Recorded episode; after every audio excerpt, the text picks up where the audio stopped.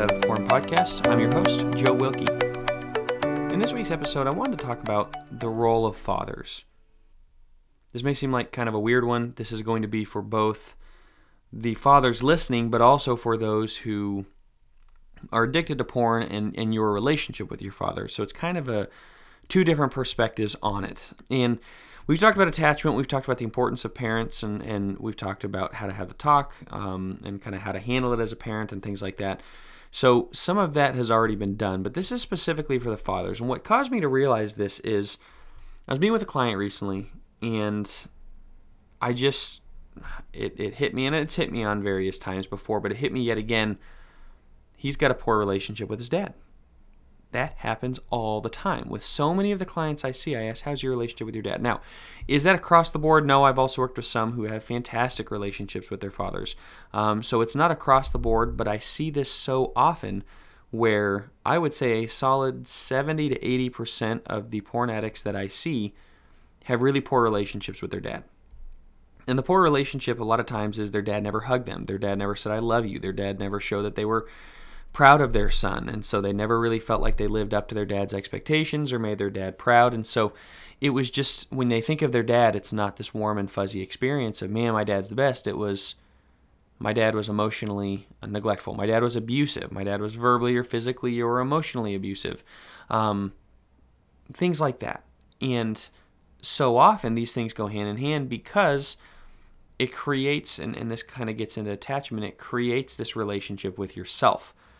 So the way that you view your father is the way you're going to view yourself most of the time. So if you have a great relationship with your father, you'll have a pretty positive sense of self, a good relationship with yourself.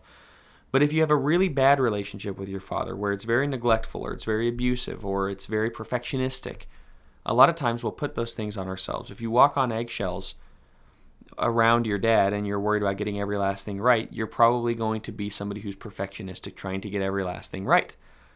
Your relationship with your dad mirrors your relationship with yourself. And so this is really good information to have because this is where the Jordan Petersons of the world come in and they say fix your relationship with your father. If your dad is still living and if you are able to, I would strongly suggest that you try to establish a better relationship with your father. Is that going to absolutely pull you out of porn immediately? No, not necessarily, and I don't think that's necessarily what we are going for is to do it just to get out of porn. There's so many more other benefits to having a good relationship with your dad. But I certainly do think that it helps to know hey, he is in my corner. I never thought that he was.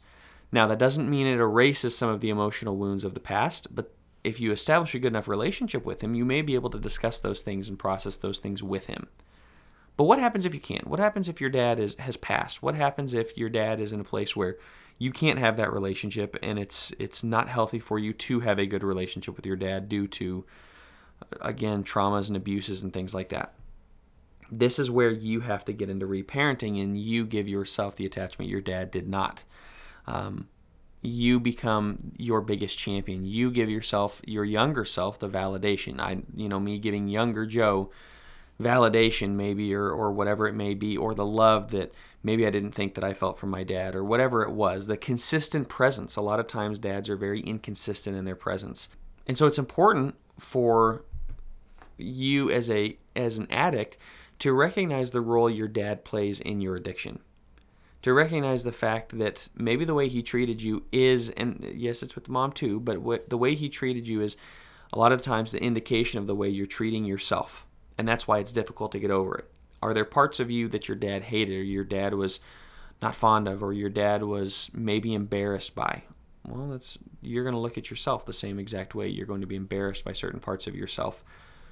We want to get away from that. We want to process maybe some of those negative things from your dad, but we also want to go back and make sure that you are feeling loved by yourself, first and foremost, recognizing your dad is a flawed person that should have loved you fully and didn't. Processing through that is, is key, it's vital in fixing this. Some people have a really good relationship with their dad, in which case I would say lean on your dad for support in this area. Utilize your dad as an accountability partner. Talk to him about, hey, this is a real struggle and this is where I think it's coming from. If you've really kind of drilled into the traumas or whatever it may be, this is where I think this started for me talk to your dad about that get some really good advice and that wisdom and that that fatherly uh, approach to it where he loves you and you know he loves you and you know he's in your corner. If you have a good relationship with your dad, utilize that in your addiction. That is so key to know there's another guy who knows what I'm going through. I can look him in the eye and he still loves me. It's my dad. Like instead of just some accountability partner. It's my dad, it's my father. It's it's the the guy who I thought was Superman growing up. There's also those that once again going back to the negative have a lot of trauma from their dad where they can't trust their dad's judgment at all. It wasn't that their dad was abusive or whatever else. A lot of times it's when their dad isn't there in the least. And so you have kind of these different approaches of the dad who was there but maybe was very critical or maybe was neglectful at times or maybe was was abusive or whatever it is.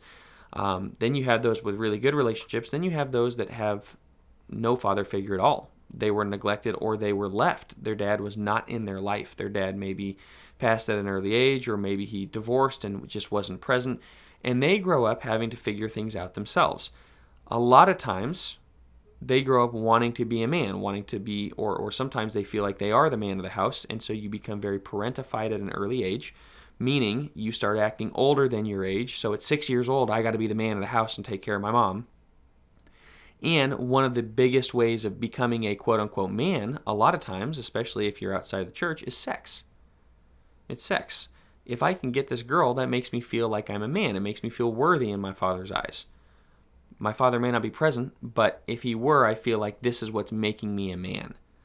Sometimes in an abusive relationship or a neglectful dad, sometimes that's how we also feel that is we feel like we're a man because we're using sex and us our ability to get women or our ability to lust after women. That makes us a man. Masturbating makes us a man sometimes we can get those thoughts in there as well. And so we have this, like the idea of porn and sex and masturbation is all tied up into our masculinity because we don't have a good father figure who taught us what true masculinity is. That no matter how many people we have sex with, no matter how many times we have sex in a week, that's not what makes you a man. That is part of masculinity is our sexual sexual nature and, and the sexual parts of ourselves. But that alone is not what makes you masculine or makes you a man. And so it's important to realize that as well. And this is why I would encourage you if you didn't have a father figure to really teach you those things, pursue somebody who can. Pursue somebody who's a mentor who can teach you what it looks like to be a man. What does a man do? What does a man how does a man think? And and what does a man do when it comes to women and treating women well and not lusting after them and not objectifying them and like that's what makes a man is having these positive relationships with other people in your life, including women, without having to objectify them or, or take their clothes off in your mind visually. So, those parts of, or those relationships with the dad have a major effect on your view of women, your view of porn, your view of masturbation, your view of um, just, yeah, sex in general. All of those things. And yeah, a dad plays a central role because that's who teaches you how you ought to treat women. That's who teaches you how to, how you ought to take care of yourself. That's who teaches you how to appropriately browse online. It's it's it can sometimes be very squeamish, you know, for for women, for moms to have that conversation with their sons, with their 10-year-old sons, with their teenage sons. No mom wants to have that conversation. That's where the dad ought to step in and be having the talk and all of those things. Well, I can count on one hand the number of people I heard where the dad gave the talk and where it went really well. And where he continued these conversations. Dads don't do that very often, so it just becomes a taboo subject. And you, once again, you're back to square one where you didn't learn from your dad any of these things. So I'm going to flip it to the other side. That's how it can affect you as the addict. And we want to either process through the trauma of your dad, find a mentor. Um, if you don't have a, a dad present and process through the trauma of not being there, but then also utilize the third would be utilize your dad if you have a really good relationship with him from the addict perspective. But let's shift to the other side. What about the dads who are listening going, How can I help my sons? Well, a lot of what I just mentioned. You need to be, first off, emotionally present for your sons and your daughters as well. Uh, we're seeing obviously a rise of pornography among women as well, but you need to be emotionally available for your kids. That means you sit down to the dinner table at night and instead of just zoning out uh, watching TV or going into your office or doing whatever you're doing, you sit down and you listen to them. How was their day? Ask them questions. Hey, what happened at school? Or, or you know, how did things go with X, Y, or Z, or or what'd you guys do today? Did you you play any games, or you get to hear about what their day was like, and you get to question them a little bit of like, man, that sounds like it hurts. I'm sorry to hear that. Um, you want to become your kid's confidant. Yes, the confidant when it comes to sexual things like, hey, dad, I looked at porn, or I ran across this, or what's this masturbation thing? You want them coming to you with those questions but just in general, you want them coming to you when they're having a really rough time, when they're getting bullied at school. And instead of internalizing it and going, man, I can't talk to my dad, my dad will think I'm a wuss. Have you been emotionally present enough for your kids to accept them in their emotion? You need that. They need that. You need to show that you are somebody who is more than just happy and mad. You need to have your full range of emotions and allow them to do the same while letting them and validating them, letting them have it and validating them in that. Second thing I would do is have these conversations consistently. Is it awkward to bring up sex? Is it awkward to bring up porn and to bring up girls and things like that with your boys? Yeah, it can be for sure. But guess who's going to do it if you don't? Google, their friends, maybe at this point teachers at school. Get your kids out of the public school if that's the case. I mean, it, it's it's horrible with what they're learning in the public schools, but I think it's this is where you need to come in and you need to give them the information that is so vital. Everybody's curious about sex. Every guy is going to, or I should say, 99.9% of guys are going to uh, desire sex and, and start getting erections and, and really start wondering what masturbation is and self pleasure. And, you know, they, they hold a girl's hand and all of a sudden they get this raging erection and they're going, What is happening to me? You need to be on the forefront of this. You need to be the one that's having these discussions about what that feels like. And, and when you run across porn, it's going to feel like this and this might come up for you and all of those things. That has to be present in your relationship with your kids. If you're squeamish about it, it becomes taboo. And what do kids do with the taboo? They explore the taboo but they don't explore it in a way you want them to. Sex is a natural part of life, and it's a beautiful thing when it's done with a committed relationship and marriage where you are giving, you know, your, your son is giving his wife the very best of him and this, this sacred piece of virginity and such. That's a beautiful thing. But if you've made it taboo, your kid's never going to come to you, never talk to you about it. So don't make it taboo. So emotionally be available for them and then be present in their lives consistently just in every other way. And this sounds dumb, like all three of these kind of go hand in hand of being emotionally available and having the talk with them, talks, I should say, in the plural, but then also physically being present. Sometimes that's all you need is for, you know, your dad to show up to your baseball game. For your dad to be in your life when you're doing band recital or whatever. For your dad to show up in your big moments, but also in your little moments. For your dad to be sitting around at the dinner table you want to be emotionally available. You want to be physically available. You want to be physically present for your kids. Um, and then you, the fourth thing I would say is you want to lead your kids in a direction. You want to give them something to strive for. Teach them what it means to be a man. Teach them what it means to work hard. Teach them what it means to treat their mom and their sisters and their their future girlfriends and spouse as well, or spouse in the, in the uh, singular. Uh, I'm not Mormon with uh, multiple spouses, but teach them how to be men. Show them what that actually looks like. Give them something to strive for instead of just, well, hey, don't look at porn. What should they be striving for instead? They need to know how to have positive attachment and good relationships with other people in their lives, with women without sexualizing them, and with guys without make, keeping it shallow or keeping it on, well, that's my sports buddy. You, they need to have deep relationships with these other guys that that fills their cup that helps them feel worthy. That helps them feel worthwhile and feel like they have a place in this world. It starts with you making them feel that way. It starts with you teaching them how to have these relationships. And if you don't, go to therapy and figure it out. You have a duty as a dad to give yourself to your kids in this way and to help them learn how to have a better relationship with themselves. And if you're ultra critical of them, they're going to be ultra critical of themselves, and porn will be their escape. If you are aloof, then they're going to figure out I'm going to take care of myself, and the one way they're going to take care of themselves first is the way that feels the best, which is porn.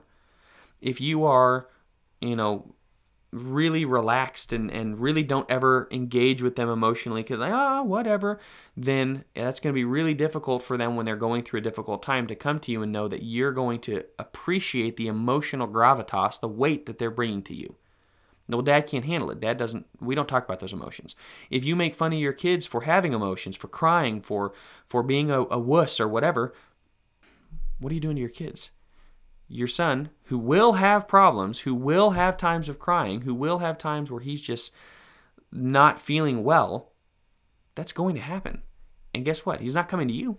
Maybe he goes to your wife, maybe he goes to his mom.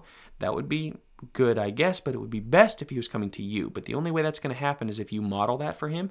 You share some of yourself, you share some of your struggles, some of your emotions, um, but that you're you're again you're available for your kids. So the four steps I would say for a dad, if you're listening to this, be emotionally available. Have talks about sexual things in an appropriate, age appropriate way. Not just the talk, but have multiple talks about where the kid's at and, and become his confidant. Number three, be physically present for your kids. Show up for them. Be there. Be available. Um, be willing and ready to talk. Show up to their baseball games and, and to everything else. And number four, give them something to strive for. Don't just pop them on the wrist and tell them, hey, don't do that. That's not good. Don't make these things taboo. Give them something to strive for. Tell them what it means to be a man. Tell them why it's important to wait until marriage to have sex. Give them the statistics and, and, and be real with them. Be raw with them. Don't sugarcoat things. Make sure you show up for them and that you are consistently there and you're consistently driving them towards something better. Maybe better than you. It ought to be better than you. We want each generation to get better.